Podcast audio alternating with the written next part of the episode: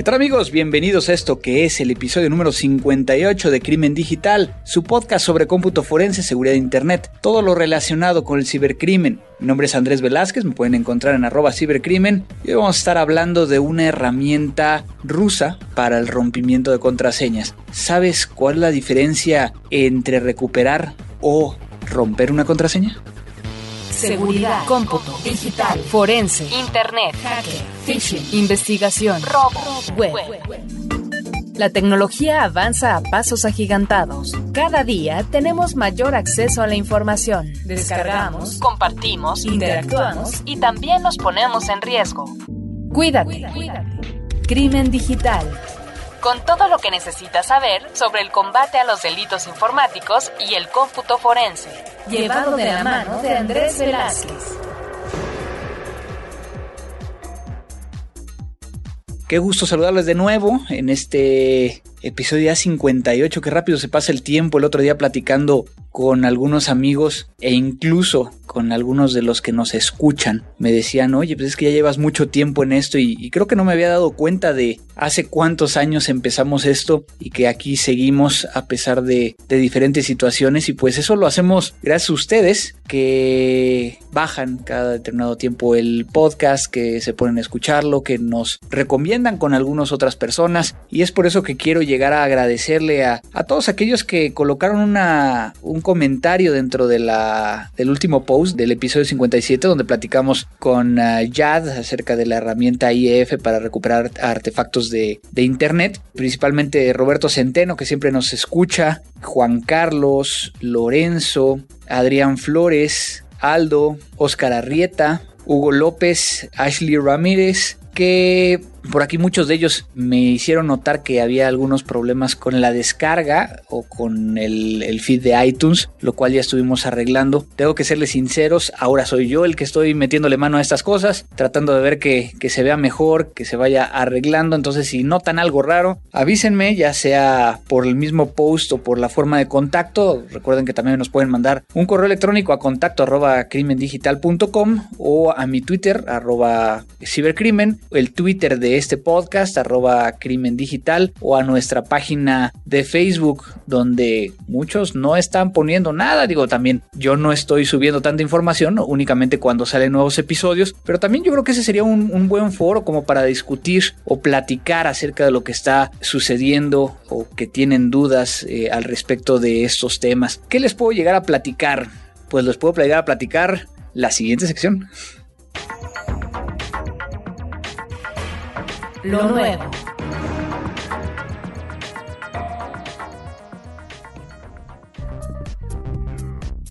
Pues vengo regresando de Las Vegas, Nevada, en Estados Unidos, que realmente el, el evento eh, al que fui, a la, Conferencia Internacional de Crímenes de Alta Tecnología eh, o HTCIA, fue no realmente dentro de Las Vegas, sino a un ladito en Summerlin, Las Vegas, eh, Summerlin, Nevada, perdón, donde en este año cerca de 600 participantes se reunieron para poder llegar a asistir a estos tres días de conferencias y que la gran ventaja de este foro es de que no está orientado a productos, sino que muchas de las, de las conferencias lo que buscan es poder llegar a, mostrar cosas nuevas, nuevas metodologías, nuevas ideas. Y tuve la, fortuna de, ser invitado y aceptado para, para dar una ponencia, la cual hablé de una nueva metodología que he estado trabajando y que espero más adelante poder llegar a compartirles a todos ustedes, del cual tuve la fortuna de que muchos me respondieron o muchos de los asistentes. Les hizo mucho clic esta nueva idea de, de generar perfiles y pues de dónde me salió la idea.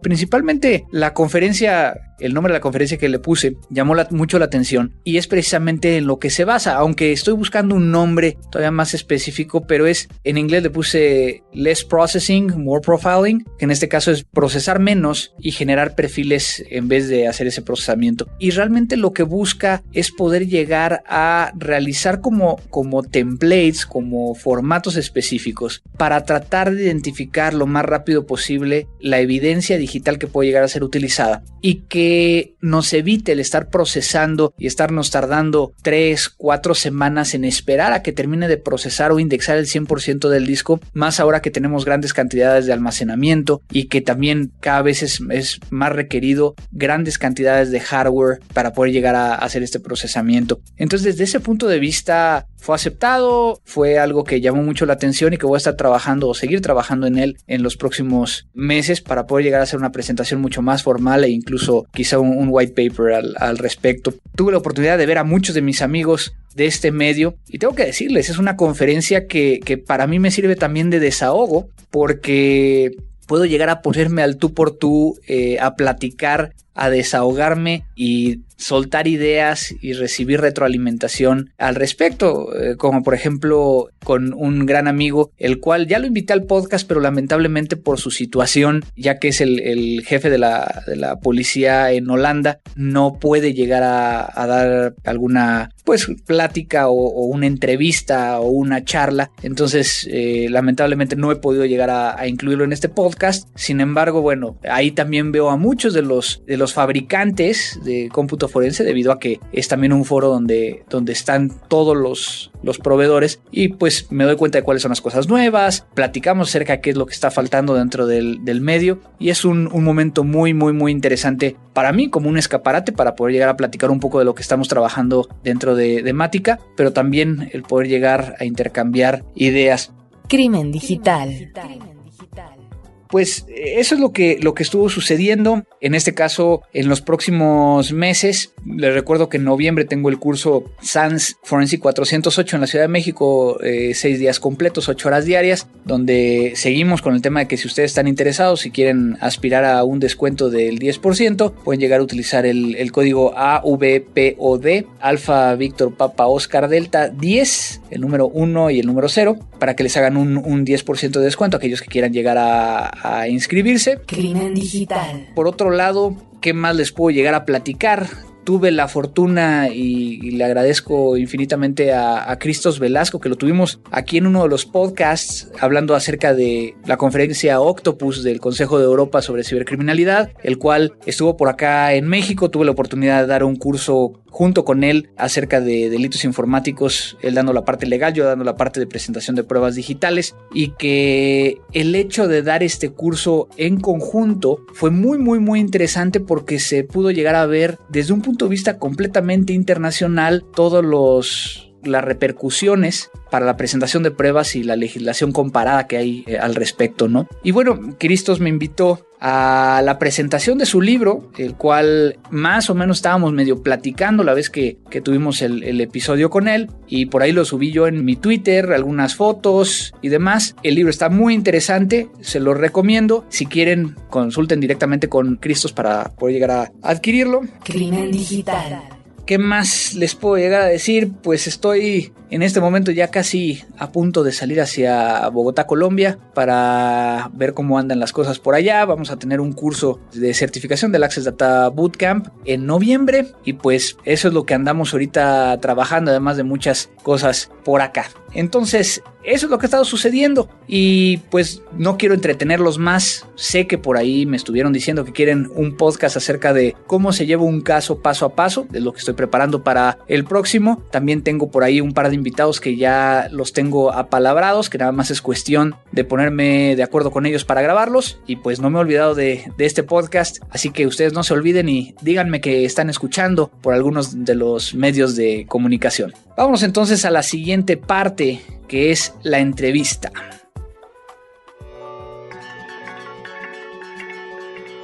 La entrevista.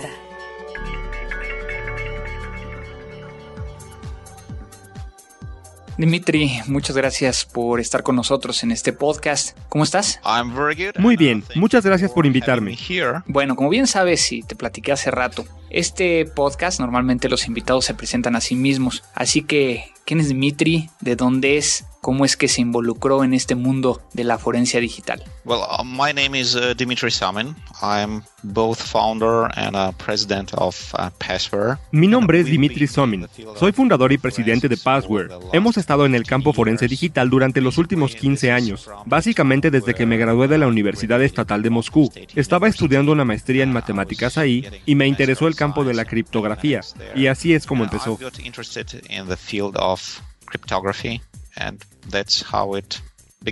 Y bueno, creaste esta herramienta llamada Password y que se fue del lado forense. ¿Cómo, cómo empezó todo este tema? Uh, you know, it was actually an accident. So I was I was having a, a diary in Microsoft Word document that was password protected. ¿Sabes? En realidad fue un accidente.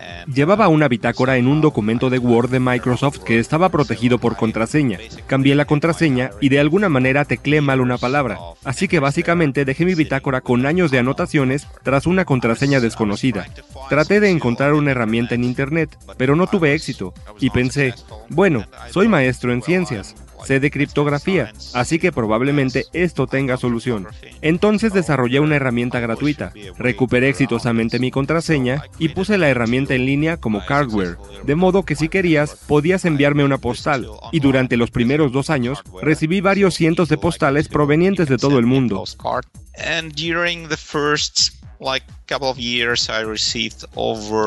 several hundred postcards from all over the world. Qué bien. Yeah. It was really a very interesting experience for me. But uh, Sí, fue una experiencia sumamente interesante para mí, pero después de algunos años de mantener esta herramienta, empezó a ocupar más y más de mi tiempo, así que decidí tratar de hacerla comercial, y a los pocos años entendí que hay un muy buen mercado ahí, para investigadores de computadoras, investigadores privados o agentes de la ley que necesitaban ese tipo de herramientas. Uh, those kind of tools. Hay algo que he venido tratando de entender a lo largo de los años que he practicado a nivel de esta disciplina y es la parte de recuperación de contraseñas con esta parte de rompimiento. ¿cuál, ¿Cuál es la diferencia entre recuperación y rompimiento en el entorno forense y cómo debemos usarlo? No, well, this is basically a tool. No, esto es básicamente una herramienta. Es como pensar en una pistola. Uno puede usarla siendo un policía o usarla siendo un criminal. Entonces, esta herramienta, estamos hablando de Password, puede ser utilizada en ambas direcciones, pero, pero las ventajas de Password sobre otras herramientas que hemos hablado eh, previamente es que todo está en una sola aplicación. ¿Qué más puedes compartir con la gente que nos escucha respecto de esto? So the software supports over el software soporta más de 200 tipos de archivos, básicamente todos los tipos de archivos que existen, documentos de Word, hojas de cálculo, archivos Adobe PDF, en fin, cientos de tipos de archivos. El software es fácil de usar, pero también tiene características avanzadas que pueden ser usadas en cómputo forense, por ejemplo, al trabajar con imágenes de memoria, tanto de memoria virtual como de Windows o de Mac, archivos de hibernación, archivos de paginación, etc. Así que es una herramienta muy avanzada que soporta muchas de las aplicaciones que existen.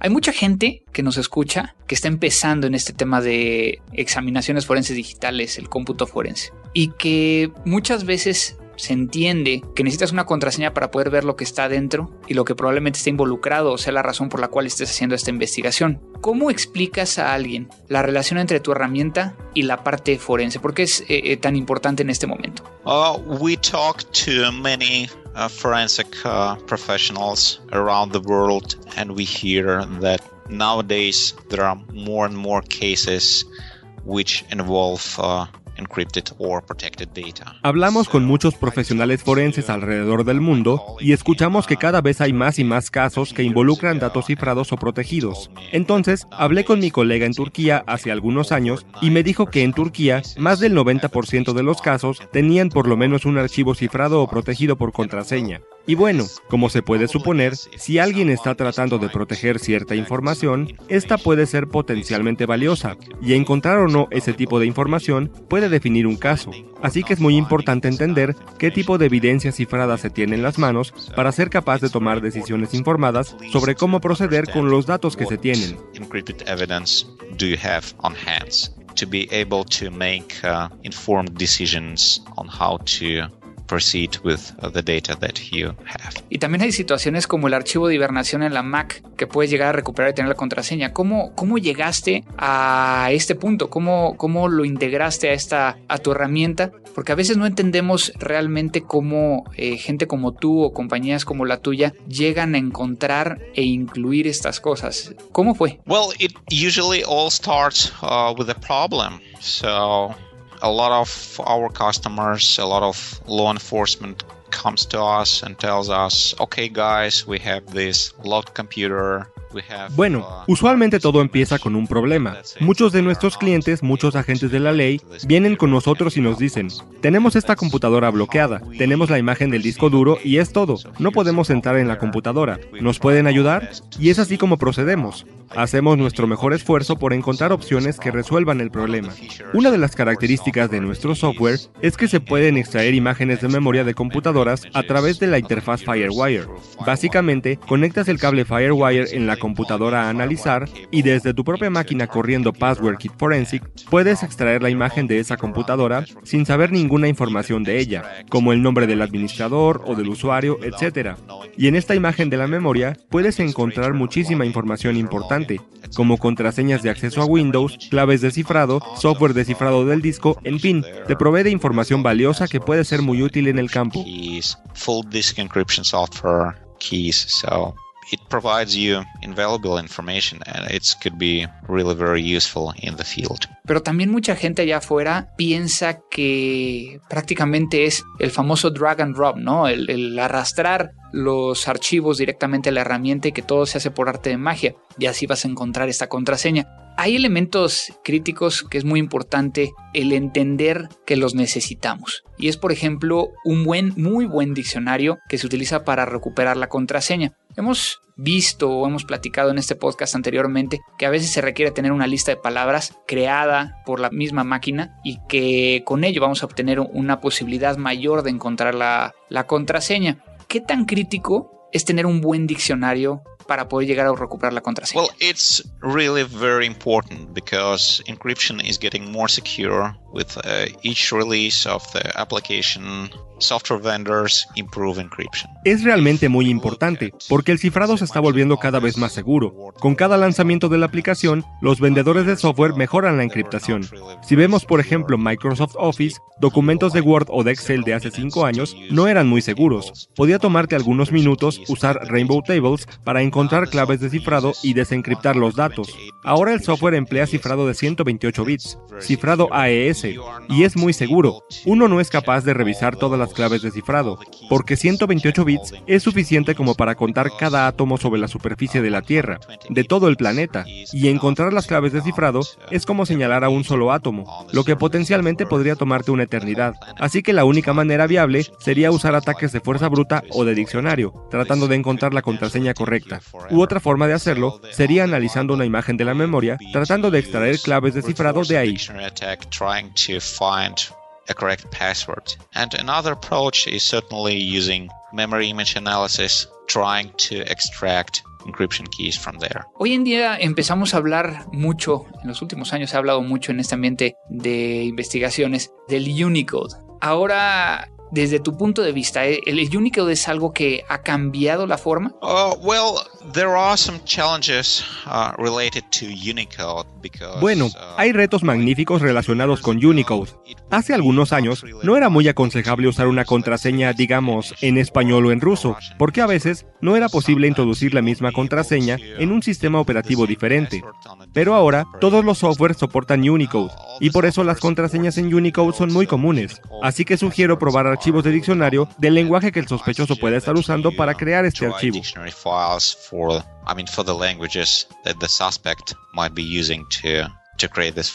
En este momento, ¿cuáles son los desafíos para ti, para tu compañía, para el ámbito de la recuperación de contraseñas o rompimiento de contraseñas? ¿Cuáles son los retos más importantes que te estás enfrentando y, y cuál es el futuro de ellos? Well, one of the challenges is people are getting more experienced using encryption.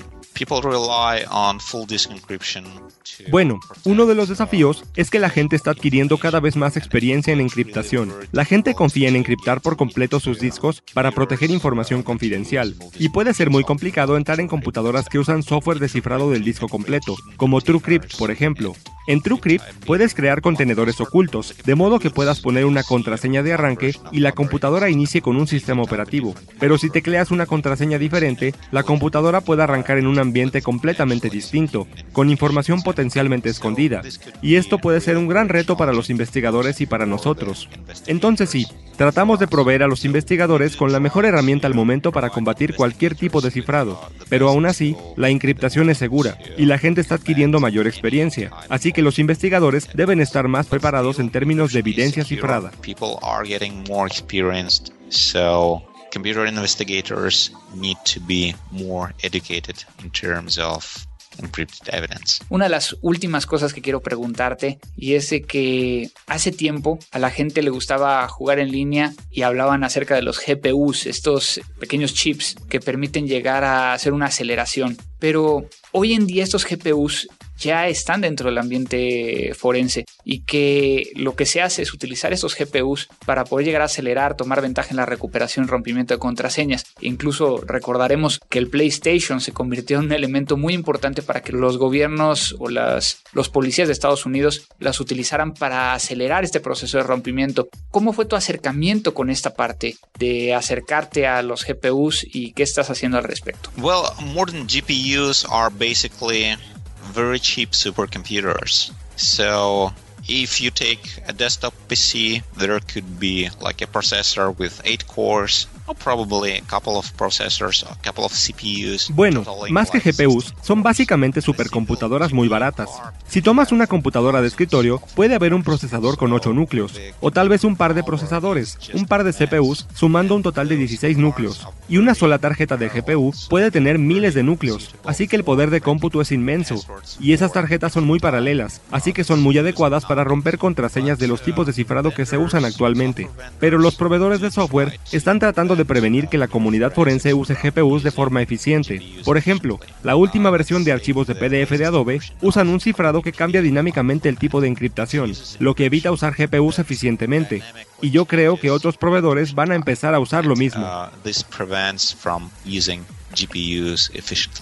and I expect other vendors to use uh, same approach. Dimitri, muchas gracias por compartir con nosotros. ¿Hay algo más que quieras llegar a agregar de ti, de la herramienta o algo que quieras compartir con todos los que nos están escuchando? Well, my advice to computer forensics is try to preserve, try to collect as much information as possible and try to use it. Bueno, mi consejo para quienes practiquen el cómputo forense es, traten de adquirir y preservar tanta información como les sea posible y traten de usarla. Si se topan con una computadora que está encendida, asegúrense de capturar una imagen de la memoria. Si una unidad con cifrado completo está montada y ustedes apagan la computadora, podrían no encontrar nunca las claves de cifrado o contraseñas, y perderían esa información para siempre. Traten de buscar en lugares no tan obvios, como archivos de hibernación o archivos de paginación. Esos archivos también pueden contener contraseñas de sitios web, claves de cifrado o algunos otros artefactos. El sistema de archivos de Windows almacena copias de esos archivos, así que algunas veces puedes ver varias copias de archivos de hibernación, y estos son importantes porque Windows casi nunca los sobrescribe completamente, así que a veces hay algunos artefactos en esos archivos con antigüedad de días, semanas o incluso meses, y esto puede ser una fuente invaluable de información. Windows almost never overrides those files completely. So sometimes there are some artifacts sitting in those files that are days, weeks, or even months old. So this could be invaluable source of uh, information. Excelente. Sé que mucha gente va a tener preguntas al respecto de lo que hemos platicado el día de hoy. ¿Cómo, cómo te podría llegar a, a contactar a alguien que ha escuchado este podcast. We do have a Twitter, uh, Tenemos un Twitter, arroba password, y pueden contactarme también por email en summon.password.com. Muchas gracias por esta entrevista. ¿Cuáles son tus experiencias en Latinoamérica? ¿Has estado en Latinoamérica no solo de trabajo, sino, sino viajando? Well, uh, I do love uh, to travel and I'd like to see more of Latin America. Bueno, me gusta mucho viajar y me gustaría conocer más de Latinoamérica. Desafortunadamente no he visto mucho. Me gusta mucho la cultura, aunque lamentablemente solo he ido a México. Nunca he ido a Sudamérica y realmente me encantaría ir. Llevo como 10 años planeando mi visita a Perú. Esperemos que un día lo puedas llegar a hacer. Gracias. Muchas gracias por este tiempo, por eh, todo lo que has compartido con nosotros y probablemente vas a escuchar este podcast si vas en español. Así es que espero que puedas llegar a entender algunas palabras. Y yo tuve la oportunidad de tener un amigo ruso y obviamente pues sé claramente cómo se dice gracias. Joroshu. Gracias.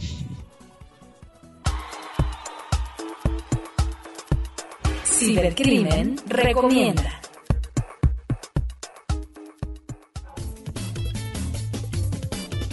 Pues en la parte de la recomendación el día de hoy les traigo algo que a lo mejor muchos de ustedes ya usan, que han escuchado, pero que me puse a pensar por qué no había hablado de este software, que aparte es software libre, que fue con uno con los que empecé yo a, aprender acerca de, forense y que tuve la fortuna de, volver a ver a su creador hace un par de, de semanas, precisamente en la Conferencia Internacional de Crímenes de Alta Tecnología, y es el nombre del creador, Brian Carrier, el cual muchos de ustedes ya deben de conocer porque les he platicado de este libro que se llama File System Forensic Analysis, que es una de las Biblias importantes para entender cada una de las partes de las cuales están conformadas los sistemas de archivos y cómo podemos llegar a hacer búsquedas específicas a nivel eh, forense. Y en este caso, Brian Carrier, si bien ese libro fue parte de su tesis de doctorado, su proyecto de doctorado, justo en ese proceso lo que hizo fue crear esta herramienta llamada Autopsy,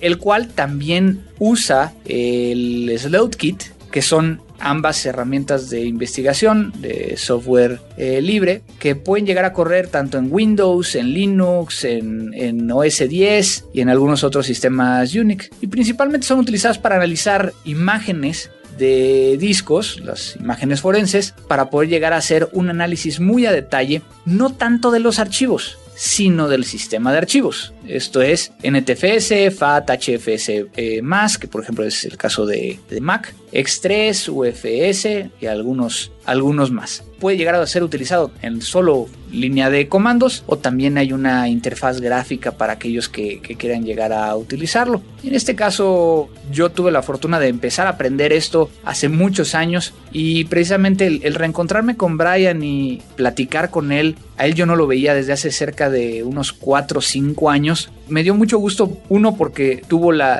decencia de recordarme y, de acordarse que yo era el que había estado con él platicando hace unos años acerca de, lo que estaba sucediendo en América Latina. Y dos, porque ya echando unas cervecitas ahí, estuvimos platicando mucho de cuáles son las tendencias y muy, muy interesante. Entonces quería yo aprovechar por ahí también incluso subí la, fotografía que, me tomé con él a mi Twitter y pues quería compartirles esto. El sitio donde pueden llegar a encontrar estas herramientas es sleuthkit.org, sleuthkit.org. Crimen digital. De acuerdo, pues entonces terminamos el día de hoy este podcast, no sin antes recordarles todas las formas por las cuales nos pueden llegar a contactar. A ver, arráncate, Abel. Descarga todos nuestros episodios en www.crimendigital.com o suscríbete vía iTunes.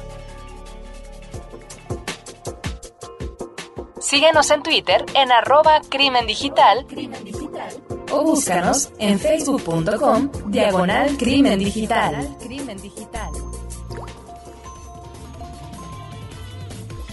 Y pues agradecerle a Abel por la edición y subir este podcast a la, a la página, al cual, bueno, a final de cuentas, todos ustedes han escuchado que desde el, prácticamente desde el inicio de este podcast, siempre le he agradecido. Muchas gracias, Abel, por, por aguantarnos todos estos años también. Y pues, gracias a ustedes que nos están escuchando, que hacen posible el que sigamos haciendo esto. Recuerden que tenemos un pequeño botón de donaciones, gracias a todos los que han estado eh, donando. Recuerden, por lo menos de que me pongan ahí en, la página de, de, crimendigital.com. Te estoy escuchando. Eso es lo que me anima también a, a, seguir haciendo estos, estos podcasts. O también muchas veces me pasa de que voy a algún evento, voy a dar alguna conferencia y me dicen yo te he escuchado en, en el podcast, no saben el gusto que me da. Así es que muchas gracias a todos ustedes que nos están escuchando. Esto fue Crimen Digital. La tecnología avanza más y más cada día. Pero ahora ya estás preparado. La mejor información sobre cómputo forense y seguridad informática solo aquí en www.crimendigital.com. Te esperamos en nuestra siguiente emisión.